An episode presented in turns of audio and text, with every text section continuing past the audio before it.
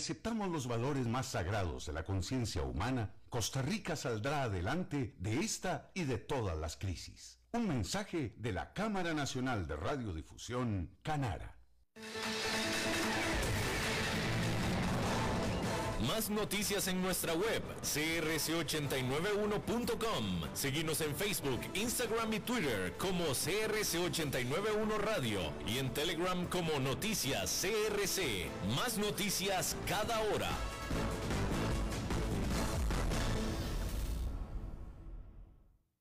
CRC 89.1 Radio y Cadena Radial Costarricense no se hacen responsables por las opiniones emitidas en este programa. Transcomer, puesto de bolsa de comercio, presenta a las 5 con Alberto Padilla.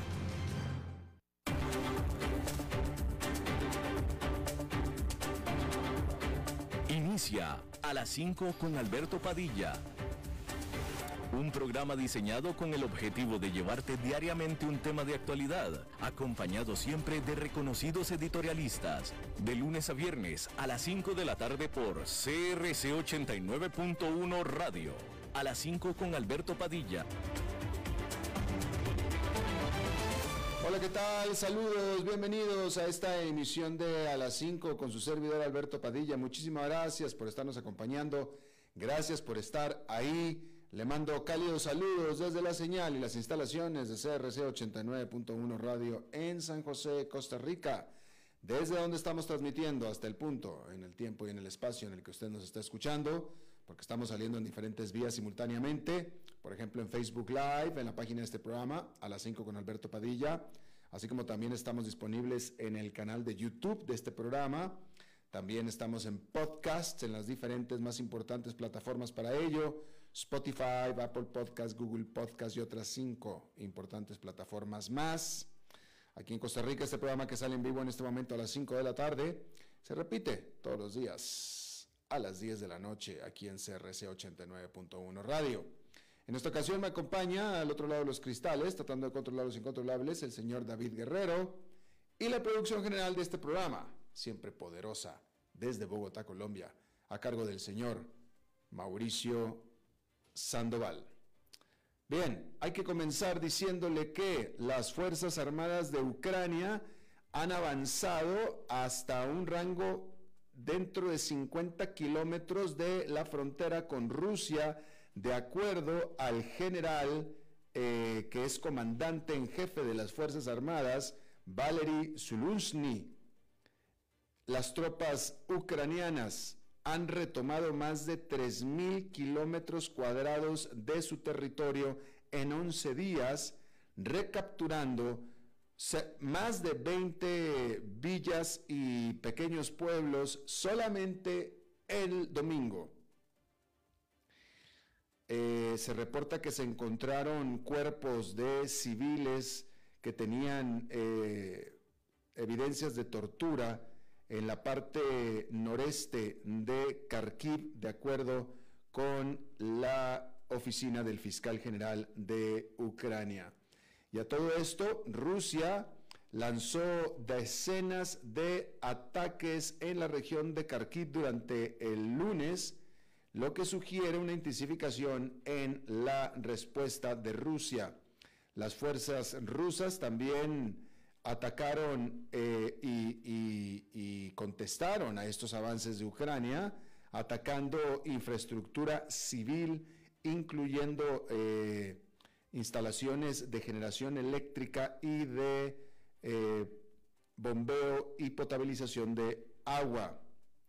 Así, la electricidad y el agua en la ciudad de Kharkiv, que es la segunda más grande de Ucrania, fueron cortadas durante el domingo antes de que volvieran a restablecerse eh, de nuevo hasta este lunes.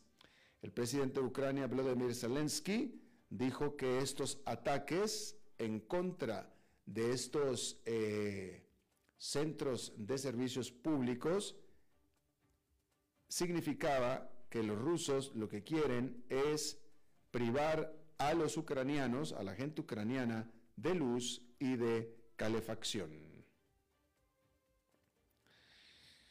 Ah, hay que decir también que el canciller alemán Olaf Scholz dijo que no hay razón para esperar una inminente acuerdo nuevo con o un acuerdo nuevo nuclear con Irán. Dijo eh, el canciller alemán que Irán se ha rehusado a acceder a las demandas de Occidente, a las condiciones de Occidente para resucitar este pacto. Lo que sí dijo también literalmente es que ciertamente no va a suceder pronto, aunque sí pareció por un momento que lo haría. Notó también Olaf Scholz eh, durante una reunión con el primer ministro de Israel, eh, quien por cierto también el primer ministro llamó a este acuerdo como un error crítico. Obviamente el, ministro del primer, ministro de Israel no quiere que se llegue a ningún acuerdo con Irán.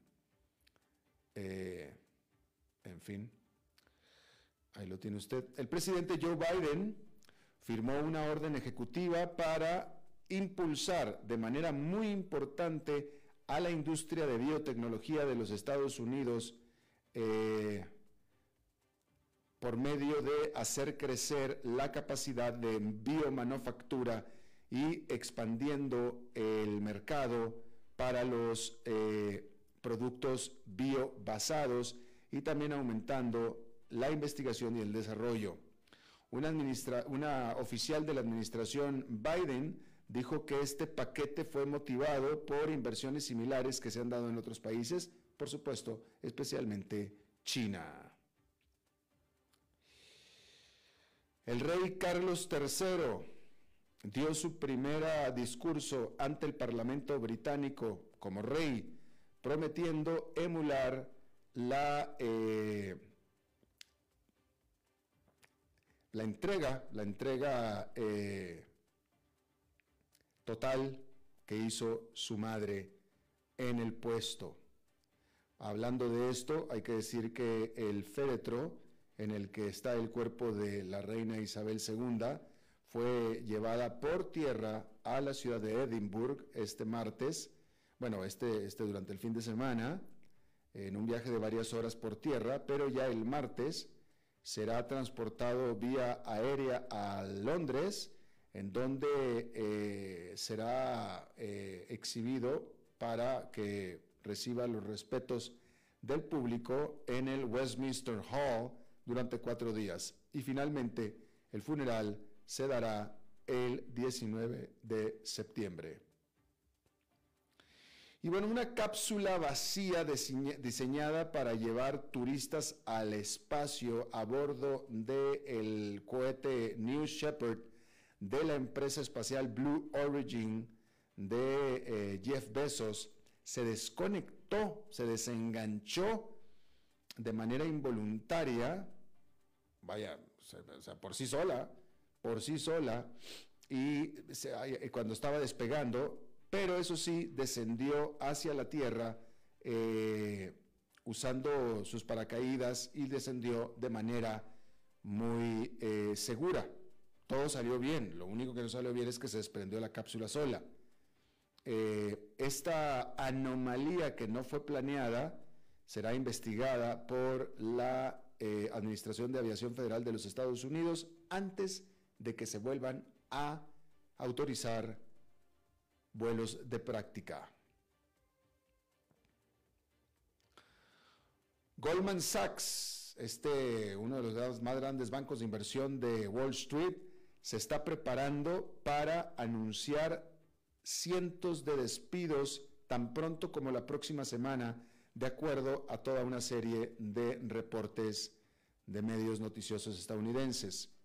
Durante la pandemia hubo un boom de acuerdos corporativos y Goldman eh, hizo una pausa en sus revisiones de eh, resultados anuales al tiempo que batallaba para mantener en el trabajo a sus empleados que estaban ya francamente agotados de tanta actividad, de tanto trabajo. Pero pues eso fue durante la pandemia. Desde entonces, esta actividad de fusiones, de adquisiciones, colocaciones en bolsa, etcétera, se han esfumado por completo y por tanto entonces Goldman Sachs se ve en la imperiosa necesidad de volver a ahorrar costos. Durante el segundo trimestre del 2022, las ganancias de Goldman Sachs cayeron un 47% año a año. Y bueno, ahí lo tiene usted. Se espera que la próxima semana Goldman Sachs anuncie decenas de, bueno, cientos, cientos de despidos. Y bueno, fíjense en esta nota, porque Alemania en julio resulta que importó bienes de Rusia valorados en 2.950 millones de dólares, según datos publicados el lunes. Al estar los elevados costos de la energía frustrando los esfuerzos alemanes para reducir su comercio con Rusia. Así, el valor de las importaciones alemanas desde Rusia aumentó un 10,2% en comparación con julio del 2021, dijo la Oficina Federal de Estadística. Es decir, que Alemania está importando hoy más de Rusia, cuando lo que quiere es bloquearlo y castigarlo a Rusia.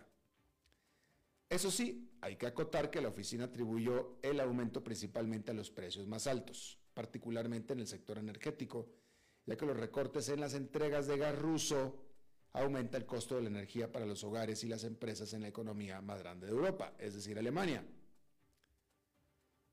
Porque en julio Alemania importó crudo y gas natural de Rusia por valor de 1.500 millones de dólares, lo que representa un aumento marginal del 1,6% respecto al año anterior, informó la oficina.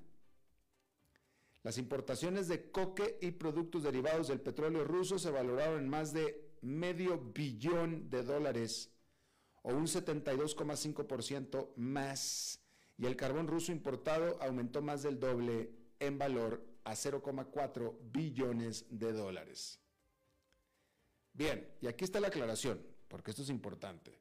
Porque lo que aumentó fue el valor de las importaciones de Rusia pero no la cantidad de los productos importados, porque Alemania de hecho pudo reducir el volumen total de bienes importados de ese país en julio en un 45,8% según mostraron los datos.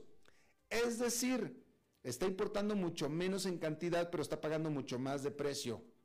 Factor de la inflación de precios. ¿Sí? Lo cual es una ironía total, pero pues así es, ese es el asunto. Está recibiendo o sea, realmente está teniendo éxito en importar menos de Rusia, lo que pasa es que lo que está importando menos cuesta mucho más.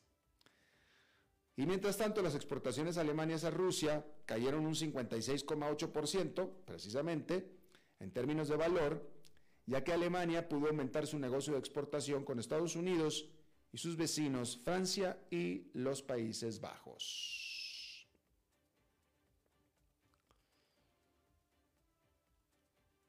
Déjeme le informo que en todo el mundo, trabajadores transportistas golpeados por el aumento del costo del combustible y, y las largas horas de trabajo están declarándose en huelga, aumentando la incertidumbre sobre cuándo las cadenas de suministro globales comenzarán a operar con mayor normalidad. Los sindicatos que representan a decenas de miles de trabajadores esenciales en los ferrocarriles de carga de los Estados Unidos podrían hacer una huelga esta misma semana. Esto podría detener casi el 30% de la carga del país, según datos de la Oficina de Estadísticas del Transporte. Eso tendría grandes ramificaciones para las empresas de todo el país y la economía en general.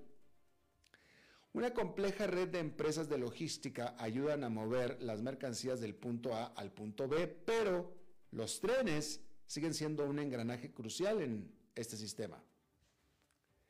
Y un enfrentamiento prolongado podría significar estantes vacíos en las tiendas, cierres temporales en las fábricas que no tienen las piezas que necesitan para operar y precios más altos debido a la disponibilidad limitada de varios bienes de consumo. La Asociación de Ferrocarriles Estadounidenses estima que una interrupción del servicio ferroviario a nivel nacional podría costarle a la economía más de 2 mil millones de dólares al día. Los envíos de carga suelen aumentar en el otoño al estar las empresas abasteciéndose antes de la temporada navideña. Una disputa central es sobre las reglas que rigen los horarios de los trabajadores. Muchos de los maquinistas y conductores que componen las cuadrillas de dos personas en cada tren tienen que estar de guardia para presentarse a trabajar los siete días de la semana, lo que les impide hacer sus propios planes y alimenta la rotación de personal. Dado que los trabajadores ferroviarios están sujetos a una ley laboral diferente a la que controla a las relaciones laborales en la mayoría de las empresas, es posible que el Congreso rápidamente actúe para prevenir o detener una huelga.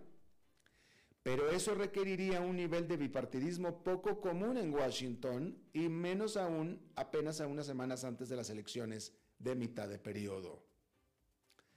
Mientras tanto, la tensión aumenta la Asociación de Ferrocarriles Estadounidenses, es decir, la Asociación de Empresas Ferrocarrileras de los Estados Unidos, dijo que los preparativos para gestionar y asegurar los envíos de materiales peligrosos y sensibles a la seguridad comenzarán el lunes y advirtió que algunos clientes también pueden comenzar a experimentar retrasos o suspensión del servicio.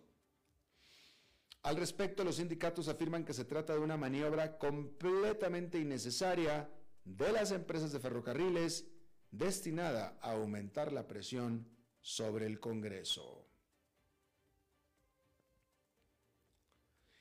Y bueno, la riqueza conjunta de los hogares estadounidenses cayó en una cantidad récord de 6.100... No, no, no, no. Déjeme, le, le especifico bien la cantidad.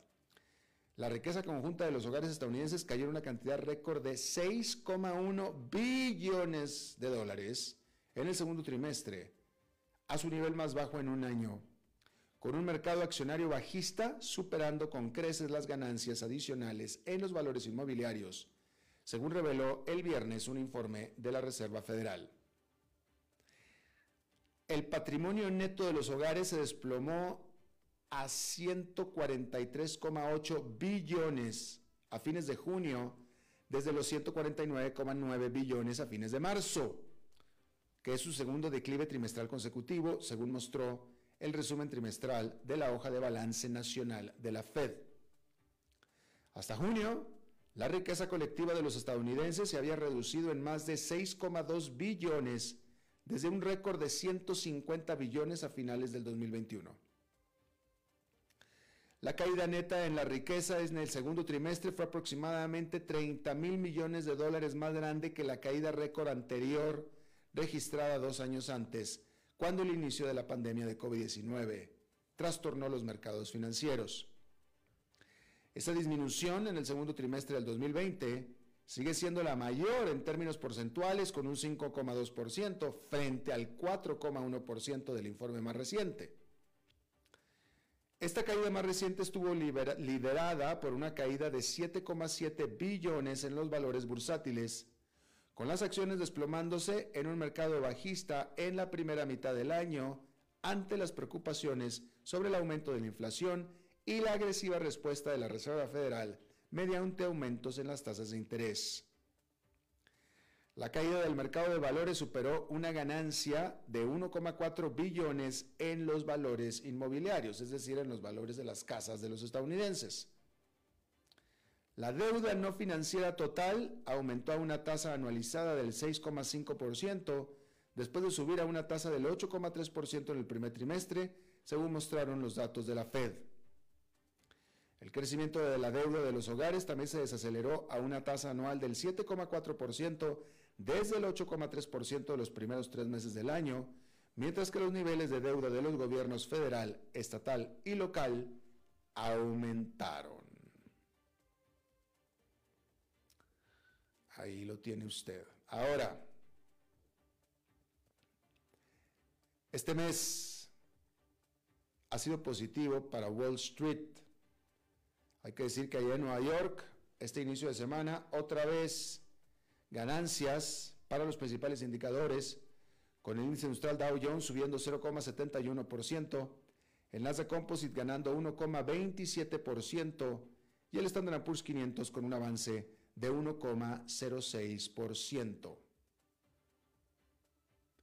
Y también para el criptomercado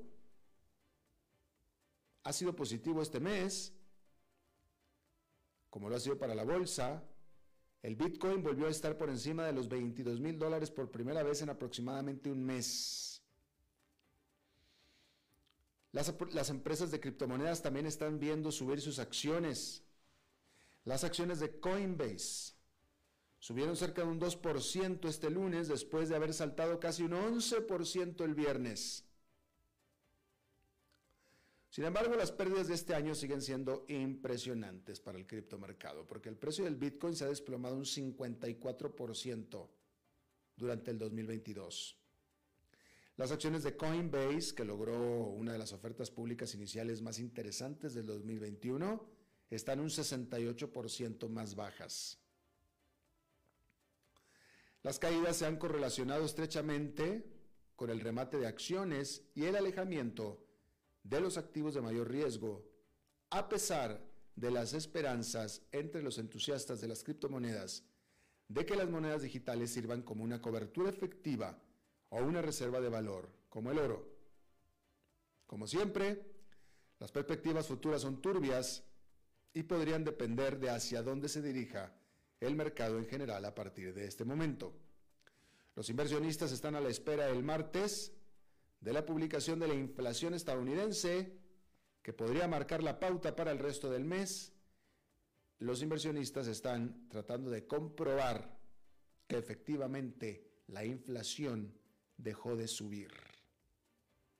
Y sueñan con que empiece a bajar, pero por lo pronto, confirmación. Hay señales de que la inflación dejó de subir. Hay señales. Este martes quieren la confirmación. Y bueno, entre tantas otras cosas, los productores de aceite de oliva se han visto muy afectados con la severa sequía. Cifras de Mintec, que es una empresa de datos de productos básicos, espera una reducción drástica de entre 33 y el 38% en la cosecha de aceite de oliva de España que comienza en octubre. España es el mayor productor mundial de aceite de oliva, y representó más de las dos quintas partes del suministro mundial el año pasado, según el Consejo Oleoícola Internacional. Grecia, Italia y Portugal también son grandes productores. Y los consumidores ya están pagando más por el aceite de oliva. Los precios minoristas en toda la Unión Europea se dispararon un 14% en el año hasta julio pero tanto productores como compradores esperan los precios aumenten aún más en los próximos meses. Y es que los árboles de oliva, y eso mejor dicho, y eso que los árboles de oliva son de tierra seca, ¿eh? No necesitan demasiada agua. Pero es que esta vez la sequía es demasiado significativa, es simplemente demasiado seco. Algunos árboles están produciendo muy poca fruta y algunos árboles no producen fruta en lo absoluto. Y esto solo sucede cuando los niveles de humedad del suelo son críticamente bajos. Y ese es justamente el problema, no tanto el calor como tal, sino la temporada en la que el calor llegó y por supuesto la falta de agua. Andalucía, la región más sueña de España, la más caliente, suministra alrededor de un tercio del aceite de oliva del mundo. Y ahí esta región está acostumbrada a temperaturas que alcanzan regularmente los 40 grados centígrados y los árboles de oliva perfectos, no hay ningún problema. El problema es cuándo llegaron esas temperaturas de 40 grados centígrados, que llegaron desde mayo. Y en eso, ahí no están acostumbrados los árboles de oliva, porque mayo es cuando los árboles comienzan a florecer con temperaturas mucho más frescas, no de 40 grados centígrados en mayo. Y solo por esta razón se estima que se perdió del el 15 al 20% de la cosecha, con esa onda de calor de 40 grados en mayo, justo cuando los árboles de oliva estaban comenzando a florecer. Y bueno, cambiando de tema, este tipo de notas a mí me gusta mucho. ¿Quién dijo que la innovación tecnológica es solamente para las grandes y sofisticadas tecnológicas, para las grandes y sofisticadas techs, y no para las viejas empresas de productos tradicionales? ¿Quién dijo? Porque luego de mucha investigación y desarrollo, Kellogg's, Kellogg's, sí, Kellogg's, la de los cornflakes. Finalmente, Kellogg's dio con la manera de que sus cereales sean realmente un bocadillo para llevar tan prácticamente como un paquete de papitas o de galletas. Porque si bien antes usted podía llevarse efectivamente una cajita de cereal personal, portátil, aún necesitaba usted el tazón y más importante todavía la leche. A menos de que se lo quisiera comer seco, pero pues no es la onda, ¿no? Entonces no era realmente portátil el cereal como golosina, como snack, como aperitivo, como boquita, como botana. Bueno, pues resulta que Kellogg's presentó los muy novedosos Insta Bowls, es decir, instazones, instazones, tazones instantáneos, instazones. Estos Insta Bowls de Kellogg's se parecen a los tazones tradicionales de una sola porción, pequeños botes de cereal diseñados para comerse agregándoles no leche, porque pues no resolvería el problema, ¿verdad? No. ¿Qué cree que hay que agregarle? agua. Agua hay que agregarle. ¿Para que coma usted su cereal con agua? No. Porque los instanzones, instazones, contienen cereal, sí, por supuesto, pero también leche en polvo. Y cuando agregas agua fría y revuelves la leche, y revuelves, la leche se rehidrata y listo, ya tienes cereal con leche instantánea. Ahora, ya sé lo que usted está pensando.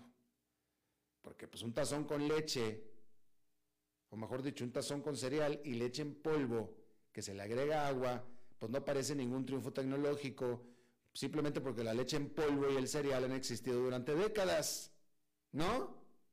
Pero el problema siempre fue que la leche en polvo siempre se ha tardado mucho en disolverse para convertirse en leche. Si usted lo ha tratado, hay que revolverle y revolverle y revolverle y revolverle y deshacer los grumos famosos, ¿sí? Y eso pues simplemente no podía funcionar con el cereal, pues este se aguada muy rápidamente, en lo que usted disolvía la leche, pues ya disolvía también el cereal, entonces no funcionaba. Pero entonces Kellogg se concentró en la leche en polvo, hasta que finalmente dio con una tecnología propietaria para que la leche sea realmente instantánea al contacto con el agua. Instantánea, ahora sí. Y entonces, ahora sí, Kellogg's puede competir con sus cereales en el explosivo mercado de los bocadillos portátiles. Lo único que se necesita es una cucharita, eso sí, una cucharita. Pero pues cualquiera puede traer una cucharita en su maletín, ¿no? Y ahí tiene usted los Instabowls. Bueno, por cierto, déjeme le comento rápidamente que esta semana, esta semana fueron, son cinco años, se cumplen cinco años del último viaje, de la última visita que yo hice a Venezuela. Cinco años. Y fue una visita que yo hice de vacaciones, fue una visita para visitar amigos. Ya he hablado yo de este asunto, eh, pero pues ahora son cinco años. Eh, y lo hice en ocasión, yo vivía en ese momento en Atlanta, Atlanta es la sede de Delta y es el hub de Delta, y Delta en ese momento era una, tan solo una de las aerolíneas más que estaba anunciando su cancelación del servicio a Caracas. Entonces eh, se cancelaba ya, Delta dejaba de volar a Caracas, se unía al resto de las aerolíneas de Estados Unidos y del mundo, dejando de volar a Caracas, y decidí volar en el penúltimo vuelo a Caracas y regresar en el absolutamente último de Delta para poder visitar. Eso fue hace cinco años. eh, le acabo de decir que las aerolíneas estaban saliendo de Caracas, de, de, Venezuela, porque la situación en el país era absolutamente imposible, era paupérrima. Y gran parte del problema era la prohibición de los dólares. En ese momento, Delta y todas las demás aerolíneas no podían convertir a dólares los boletos que ellos vendían en bolívares, no podían, era imposible. Entonces, eran pérdidas porque pues, no les servía de nada los bolívares en Venezuela. Entonces, no, podían. Pero lo mismo era con todas las empresas que operaban en, en Venezuela, con todas las empresas, no podían hacer transacciones en dólares, era imposible lo que afectaba también a los visitantes. En ese momento los dólares están prohibidos. Usted, se acordará, estamos hablando exactamente de medio de la época en cuando había aquellos videos, aquellas noticias, aquellas eh, eh, situaciones reales de que había colas en Caracas para adquirir productos básicos. Colas, líneas completas, porque no había, había, había, eh, desabasto de todo. Entonces, cuando una tienda tenía jabones, todo el mundo se abalanzaba sobre la tienda a comprar jabones, a comprar detergente, a comprar champú, a comprar leche. Yo alquilé un Airbnb en, la mejor zona, la más cara zona de Caracas, en Palos Grandes, y fui al supermercado en Palos Grandes eh, y, por ejemplo, no había leche. No, no había leche, lo que había era, y ahorita me acordé por lo de la leche en polvo, había lo que le llamaban ellos leche eh, eh, eh, líquido lácteo reconstituido. Era leche en polvo mezclada con agua, eso es lo que era. Eso es lo que era, no había leche. ¿Sí? y no había una serie de cosas y era imposible manejar el dólar. Entonces era imposible hacer turista en Caracas en ese momento. En ese momento, para usted, usted un, turista no podía llegar así nada más a Caracas y turistear, porque no podía usar los dólares, no había manera de usar los dólares. Y si cambiabas los dólares por bolívares ahí en la calle, eh, era, era, era, era, era, era, en primer lugar era prohibido y en segundo lugar era prohibitivo también. Entonces, para poder llegar a Caracas había que hacer toda una ingeniería logística que en este caso, si mal no recuerdo, incluyó eh, contactarme con un amigo de los que iba a visitar yo a Caracas, un amigo que tuviera cuenta en Estados Unidos, para poderle yo depositar dinero en Estados Unidos, hacer una transferencia banco a banco a Estados Unidos, y él me daba bolívares llegando a Caracas, en efectivo, que era casi una carretilla de bolívares para poder sobrevivir. Tampoco se podían usar las tarjetas de débito ni de crédito, por cierto. Eso era imposible la vida. Era, era, muy difícil la vida para alguien que tenía dólares, para un visitante. Era, era imposible. Yo lo hice porque quería visitar Caracas, quería visitar a mis amigos y tenía la manera de más o menos sobrellevar y solventar ese asunto. Todo esto se lo platico porque cinco años después, los dólares ya se liberaron en, en Venezuela y la vida es totalmente diferente. Sigue siendo una dictadura brutal y represiva. Sigue siendo absolutamente lo mismo en ese sentido. El Bolívar sigue igual de valiendo nada, totalmente igual. Lo único que cambió es que liberaron al dólar. Y entonces ya se puede manejar la economía dolarizada. Entonces, todo lo que se pueda adquirir o manejar con dólar, todo se puede. Ahora sí, ya se puede manejar con dólar. Y entonces esa parte de la, de la, economía funciona. Obviamente es algo muy discriminatorio porque no todo el mundo tiene dólares. Hay mucha más gente que antes que tiene dólares porque hay muchas remesas de los venezolanos, que, de los millones de venezolanos que salieron del país y que están mandando hacia adentro. Y ahora eh, mucha gente más que antes tiene dólares, pero mucha gente no tiene. O sea, no estoy diciendo que sea una maravilla ni mucho menos, pero ya funciona ya es posible funcionar. Y no es casualidad que ya las empresas aéreas, las aerolíneas, están volviendo a Venezuela. Ya están volviendo, ya volvió Avianca, ya volvió Copa, está volviendo American Airlines, otra vez, ya están volviendo, porque ya se puede, ya, ya funciona, ya es funcional la economía, solamente con una liberación. Y, y que ese es el punto que yo también quiero hacer, ¿no? La importancia de la, de la libertad económica, de la liberación. económica. Simplemente liberaron el dólar y mire, ¡puf! Está funcionando automáticamente la economía. Y eso en cinco años. Y otra vez ya, si usted, si usted ya quiere volar a Caracas, ya puede, ya hay avión, ya hay aerolínea, ya es posible. Y se manejan dólares. Se manejan dólares como se manejaría en cualquier otro país. Ya es un país que al menos funciona. No bien, no perfecto, pero funciona. Antes no funcionaba. Bien, vamos a hacer una pausa y regresamos con nuestra entrevista de hoy.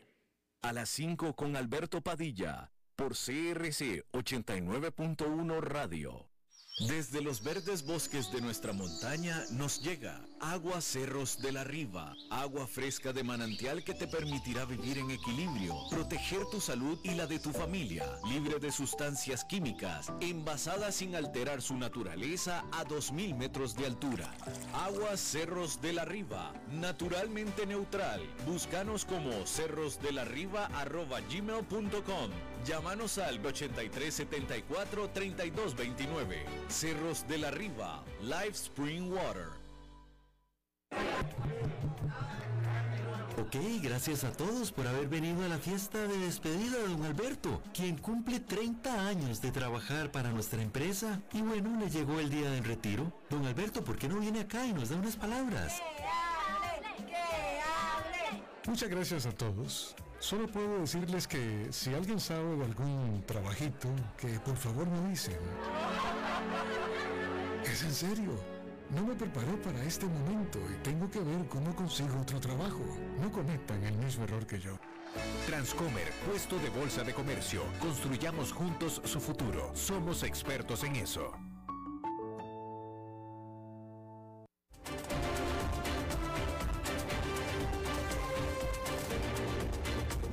Seguimos escuchando a las 5 con Alberto Padilla. Bueno, eh, vámonos a Perú. Allá en Perú, en la costa central de este país sudamericano, se está construyendo un megapuerto, un, proyecto realmente gigantesco. Eh, simplemente le voy a dar la inversión. La inversión son 3.600 millones de dólares. Yo hubiera creído que un puerto de 600 millones de dólares ya es un puerto de decente tamaño. Uno de mil millones de dólares yo creo que ya es un puerto, tendría que ser una inversión grande, un puerto grande. Este es de 3.600 millones de dólares.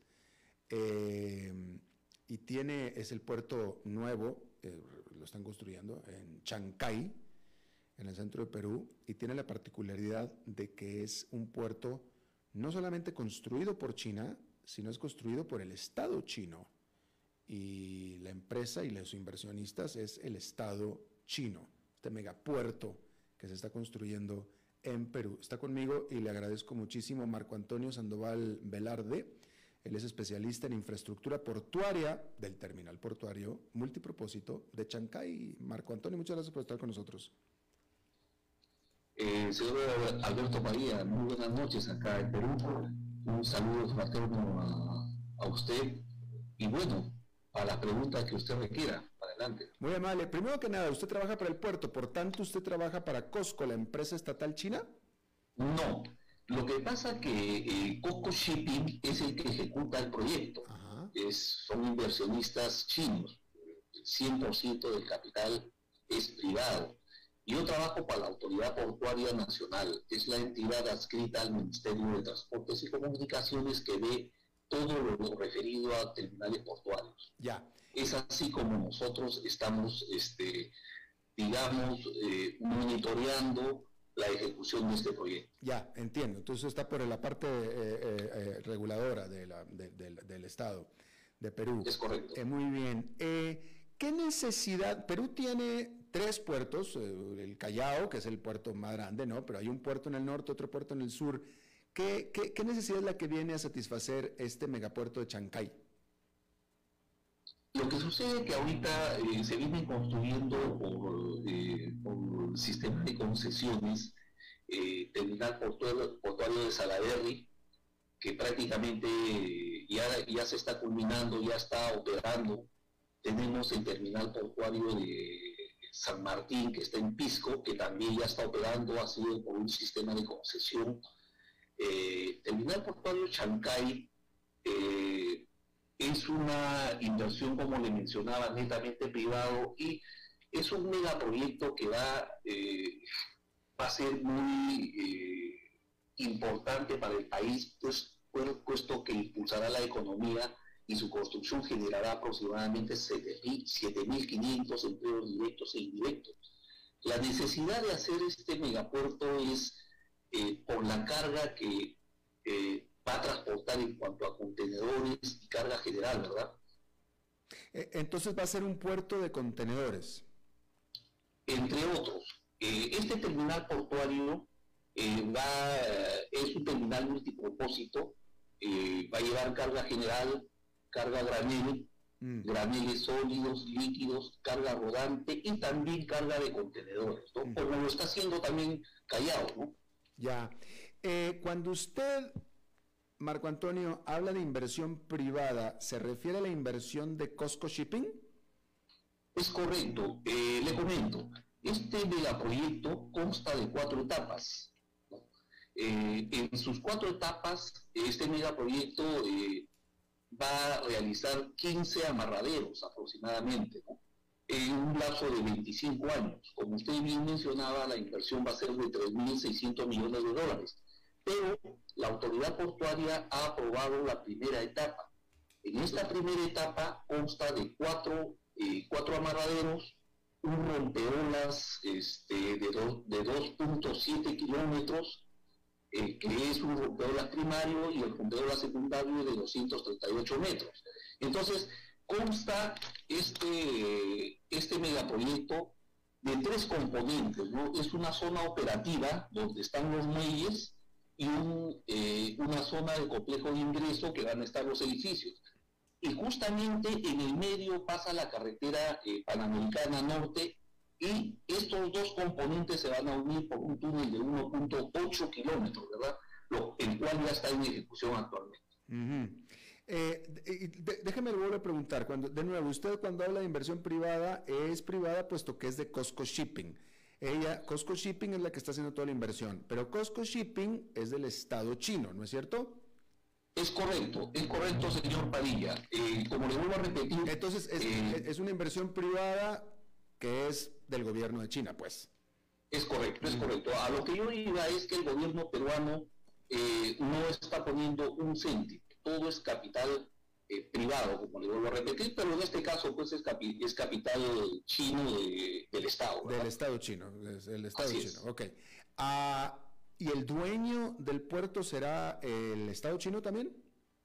Eh, es correcto, es correcto, es correcto. ¿Y el propietario será eh, a perpetuidad? Eh, ¿Cuál es la ganancia ahí para el Estado peruano? Básicamente lo que, lo que gana el Estado en este caso es convertirse en un hub, un hub en la región, porque por la geografía de nuestro país, justamente Chancay tiene varias, este, varios beneficios, digamos, en cuanto a accesos y todo lo demás. Entonces, la generación de puestos de trabajo, este, entre otros beneficios, eh, eh, permitirá que Perú se convierta en una potencia a nivel comercial debido a que será el primer centro logístico del Pacífico sudamericano, ¿verdad? Entonces, esos son los beneficios que, ¿cómo se llama?, este, adquiere el Estado peruano. Eh, no habrá cuando una eh, eh, para que lo ponga usted en, en, relatividad será el puerto más grande de todo de todo el Pacífico sudamericano cómo lo podemos comparar yo pienso que sí yo pienso que sí por citarle algo mire los terminales portuarios que se, se, se están terminando de construir acá en Salaverry el que ya está operando en San Martín en Pisco por ejemplo, eh, el insumo fundamental para los bueyes son los pilotes. Son este, estructuras de metal que eh, el administrado, el dueño de, los, de la realización de la, de la construcción de, los terminales han tenido que traer los pilotes del exterior. En el caso de Coco Shipping, ellos eh, están fabricando sus propios pilotes Esto, eh, para, tener una idea, cuando ya empiece a operar Cosco Shipping, ellos van a poder exportar sus pilotes a todo eh, Sudamérica que así lo requieran. Y así como este rubro, en los, en los demás rubros también eh, va a suceder lo mismo. Entonces, eh, Cosco Shipping es una empresa logística a nivel internacional. Sus naves seguramente van a cooperar en nuestro, país y de ahí van a ir a Sudamérica, a toda Sudamérica, ¿verdad? Esos son los beneficios tangibles que se ve eh, de este tegacuerdo. Eh, estaba leyendo reportes, eh, yo no he estado en esa zona de Perú, no la conozco esa zona de Perú, pero aparentemente este puerto gigantesco se está construyendo en la población de Chancay, básicamente enfrente de la población de Chancay, quienes los habitantes evidentemente y obviamente están reportando problemas del ruido, la construcción, vibraciones y etcétera, pero están, parece ser que están dinamitando el área porque hay que derrumbar unos cierros, etcétera. Pregunta, ¿por qué no se pudo haber hecho, no sé, cinco kilómetros más arriba, cinco kilómetros más abajo, en un área menos poblada, etcétera? ¿Por qué tenía que ser en Chancay? Por la topografía, básicamente, señor Padilla. Mm. Eh, eh, el lugar donde se está construyendo tiene el calado necesario. O sea, mm. el calado es la profundidad del, que tiene el, mar. Entonces es la zona geográfica. Este proyecto ha sido aprobado el, estudio de impacto ambiental y justamente todas las entidades eh, referidas al, a los impactos ambientales vienen monitoreando. Lógicamente, siempre que hay obras hay malestar hay malestar, pero luego cuando se termina el proyecto se, van a ver, se va a ver beneficiado toda la, comunidad, inclusive la plusvalía de los terrenos va a subir y está subiendo, ¿no? Eh, como parte del desarrollo del proyecto, señor Padilla, eh, eh, se han firmado convenios marco con organizaciones vecinales y sociales, con el gobierno regional de Lima, la municipalidad de Chancay, para desplegar infraestructura social realizar estudios de proyectos de inversión eh, que aporten con el desarrollo de la comunidad. Para citarle un, ejemplo, eh, Coco City ha construido ya un mercado, eh, está poniendo academias, hay un instituto que también está en proyecto, entonces eh, definitivamente hay, hay una relación entre Cosco Shipping y, la comunidad. Lógicamente hay sectores que, bueno, reclaman, porque en realidad, pues, este, como lo vuelvo a repetir, toda obra ocasiona un poco de malestar, Claro, me imagino. Eh, cuénteme una cosa, don Marco Antonio. Eh, cuéntame sobre la, viabilidad y la utilización del puerto tan grande así, porque eh, a, ver, hablemos primero de la conectividad. Usted me acaba de decir que la Panamericana, la carretera, corre ahí cerca de Chancay. Eh, eso se explica básicamente solo. Eh, ¿Hay conexión ferroviaria también ahí? todavía. lo que sucede es que hay proyectos, permítame, hay proyectos que el Ministerio de Transportes y Comunicaciones está viabilizando. Por ejemplo, eh, se identifican con claridad los, los proyectos de mejoramiento de vías, por ejemplo, vía Ollón. Ollón, hay, hay la vía Sayán, Churín, Ollón, Ambo, que esa, esa vía se está mejorando. Hay el empalme de la vía Ollón, Chancay, Río Seco, Sayán, y por la vía de Guaral también está Chancay, Guaral, Acos. Hay un proyecto del ferrocarril Huachipa-Chancay, que también es un proyecto complementario que comprende la construcción de un tramo de la vía, la vía férrea de 122 kilómetros, y así hay trenes cercanías también. Entonces, hay todo un, un, bagaje de, mejoramiento de vías y también eh, de ferrocarriles que va a ser muy importante para la conectividad. Ya. Eh, lo que no ocurre, discúlpeme que le interrumpa, lo que no ocurre con hay, hay, algunos problemas en el Callao, por ejemplo, para la conectividad, puesto que eh, los terminales del Callao están prácticamente enclavados en, el mismo Callao, entonces ahorita es un poco complicado el ingreso y salida de camiones. ¿no? Entonces, en ese sentido, el puerto de Chancay es más libre, digamos, para la Ajá, interesante. Eh, ahora, dígame una cosa, en este momento Perú hacia China básicamente exporta minerales, en su mayoría son minerales, cobre y, lo demás. Eh, y entiendo, y por, por, lo tanto la funcionalidad del puerto granelero me parece, me parece como, como básica, ¿no? como normal. Eh, mi pregunta es sobre lo del puerto de contenedores. Eh, ¿Qué tan, para qué, cómo se va a utilizar a plenitud un puerto tan grande de contenedores en medio de Perú, donde no necesariamente se exportan demasiadas manufacturas hacia China? Eh, fíjense, eh, el terminal portuario de Shanghái, como le decía en un inicio, este, no prevé eh, por el momento, quizás más adelante, no, no, prevé, no, no prevé transportar minerales. Por ahora, eh, ellos en esta primera etapa, seguramente más adelante los solicitarán, no se sabe todavía, pero ellos más hacen carga, van a hacer carga general y carga granel, ¿no?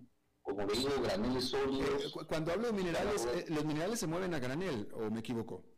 Sí, sí, se pueden a pero como le digo, por ahora no está contemplado. O Costco no ha contemplado por ahora, en esta primera etapa. Entonces, eh, ha sido aprobado una primera etapa. ¿Y, esta primera etapa va a ser que de contenedores?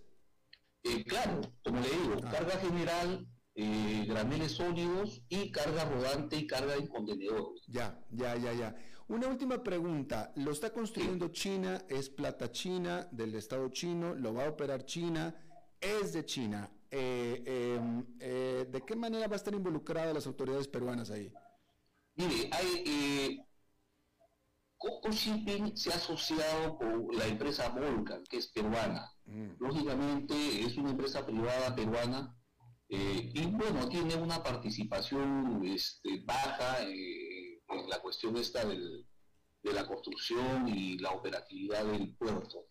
Entonces, el Estado peruano definitivamente va a controlar todo lo que entra y todo lo que sale. O sea, eh, definitivamente va a tener el control eh, eh, del, del, manejo del puerto que cumplan con todos los procedimientos, etcétera. Ya. ¿La seguridad del puerto va a estar a manos de quién? ¿O en control de quién? la seguridad estará en ambos, porque le comento, dentro de, la ingeniería que presentó eh, Coco Shipping, eh, está contemplado eh, oficinas, primero para la APN, segundo para la aduana, para las aduanas, tercero para la Policía Nacional que controla el tema de las drogas, la SUNAT que controla los impuestos, entonces el Perú va a tener una presencia tangible en el puerto, señor Padilla. Ya. Marco Antonio Sandoval Valverde, especialista en infraestructura portuaria del Terminal Portuario Multipropósito de Chancay en Perú. Le agradezco muchísimo haber charlado con nosotros. Es un gusto, señor Padilla, y muchos saludos al pueblo colombiano. Igualmente, igualmente también, y también para el puerto eh, costarricense. Eh, eh, nos, vamos directos con... Bien, es lunes entonces, el lunes terminamos hablando de bienes raíces y lo hacemos con el experto en bienes raíces, Eugenio Díaz. Eugenio, ¿cómo estás?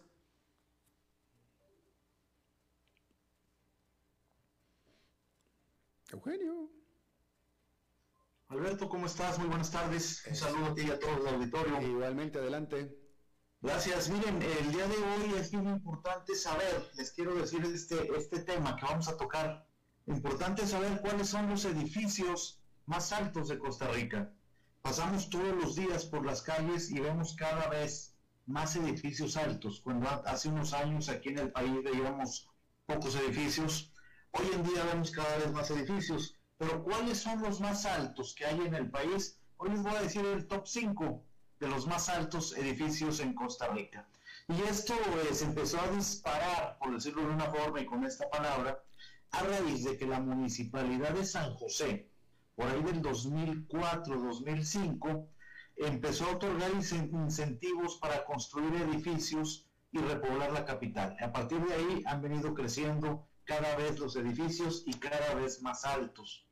Les voy a decir este top 5 el día de hoy para que tengamos una idea de cuáles son los más altos. Y en el número 5 está un edificio que se denomina Secret Sabana, ubicado como su nombre lo dice en el área de la sabana, con una altura, Alberto, de 93 metros y 32 pisos. Este es un edificio casi que se acaba de, terminar de construir, eh, prácticamente 2022, eh, y es totalmente residencial. Nos vamos al número 4, que es la Torre Urban Escalante. Como su nombre lo dice, ubicada en Barrio Escalante, también en San José, con 94 metros de altura. Es un edificio de 29 pisos que se inauguró en el 2019 y es de vocación totalmente residencial. Después, en el sitio 3 y 2 tenemos dos íconos de la ciudad de San José, que fueron inaugurados respectivamente en el 2012 y 2014, y que la mayoría de los costarricenses, sobre todo los josefinos, ha pasado por ahí o pasa seguido por ahí. Estas son las torres Paseo Colón, ubicadas, como su nombre lo dice, sobre la avenida Paseo Colón. La torre 1, les quiero decir que tiene dos pisos menos que la torre 2 tiene 27 pisos, por lo cual arranqueamos en el tercer lugar. Y en el segundo lugar queda la Torre 2 con 29 pisos y 101 metros de altura. Estas torres son, la, mayoría de los pisos eh, son apartamentos de habitación y hay algo de comercial y oficinas en las plantas de abajo. Y por último, y en el top número uno, está una torre también prácticamente nueva, que está ubicada en el área de Sabana y es la torre Leumi Business Center. Esta famosa torre, construida e inaugurada apenas en el 2021, con 141 metros de altura y 38 pisos, es hoy en día la torre más alta de Costa Rica. El que no la ubica, les puedo decir que está casi frente al Estadio Nacional, frente al Parque eh, La Sabana. Esa es la torre más alta de Costa Rica y no, no, no a decirles este último comentario. Esta torre más alta de Costa Rica a nivel Centroamérica es el edificio número 54 más alto, ya que los otros 53 por arriba de esta torre se encuentran en Ciudad de Panamá. Ese es el comentario de hoy, estimado Alberto. Espero les haya gustado y que sepamos un poquito más sobre nuestra ciudad, sobre el país y los edificios y su altura. ya que estás hablando de torre, una pregunta al experto. Eh, en Costa Rica, en las playas, en Guanacaste, etcétera, ¿hay restricción para construir torres de edificios?